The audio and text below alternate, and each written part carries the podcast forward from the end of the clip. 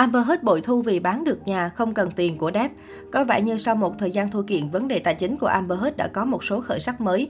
Với khối tài sản tích lũy hiện tại vẫn có thể giúp cô nàng không rơi vào tình cảnh khốn đốn như nhiều thông tin đồn đoán trên mạng. Theo tài liệu tòa án vừa được công bố, luật sư từng muốn đưa ra bằng chứng Amber Heard không cần tiền của Johnny Depp trước khi ly hôn nhưng không được thẩm phán chấp thuận. Theo Insider, trong 6.000 trang tài liệu tòa án vừa được công bố hồi cuối tuần, bằng chứng về việc phân chia tài sản của hai vợ chồng trong lúc còn chung sống là điểm đáng chú ý.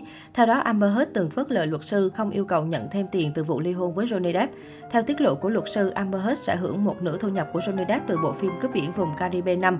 Điều này dựa trên quy định tài sản cộng đồng ở bang California, Mỹ. Các luật sư của Amber Heard lập luận đã kiếm hơn 21 triệu đô la Mỹ từ phần phim đầu tiên và hơn 33 triệu đô la Mỹ cho phần phim thứ tư. Vì vậy, số tiền đáp kiếm được từ Pirates of the Caribbean Dead Man Tell No Tales là không hề nhỏ. Dù vậy, hết nhiều lần từ chối việc nhận tiền của chồng cũ. Luật sư Samantha Spector nói Amber Heard không quan tâm đến khoản tiền đó. Cô đồng thời khen ngợi sau phim Aquaman. Thực sự mà nói tôi kinh ngạc với điều này. Heard không quan tâm về tiền bạc và bỏ qua số tiền lớn. Song bằng chứng về việc Amber Heard không cần tiền của Johnny Depp không được thẩm phán Penny Arcarath chấp thuận đưa ra làm bằng chứng trước tòa. Bà chỉ giải quyết phiên tòa phỉ bán chứ không đồng ý bàn về thủ tục ly hôn của đôi diễn viên. Ít ngày trước khi tài liệu tòa án được công bố, Amber Heard lặng lẽ bán nhà.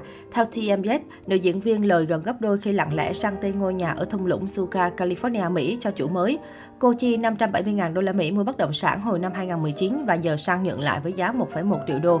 Người mua ngôi nhà của sao Aquaman là cặp vợ chồng bình thường, với người chồng làm trong ngành bảo hiểm ở Las Vegas và cô vợ là thư ký lâu năm. Hai người không có mối liên hệ nào với hết trước đó, Họ thỏa thuận với hết hoàn toàn bằng tiền mặt.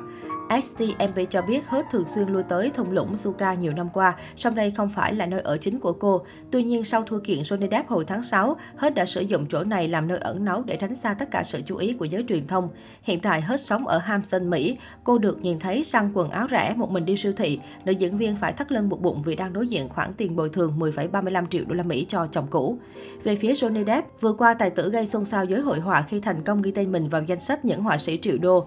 Ngày 29 tháng 7, nam diễn viên Hollywood đã thông báo với 27 triệu người theo dõi trên Instagram rằng anh đang bán các bản in từ series tranh Friends and Heroes, bạn bè và anh hùng của mình thông qua phòng trưng bày Castrofy Arts ở Covent Garden, London.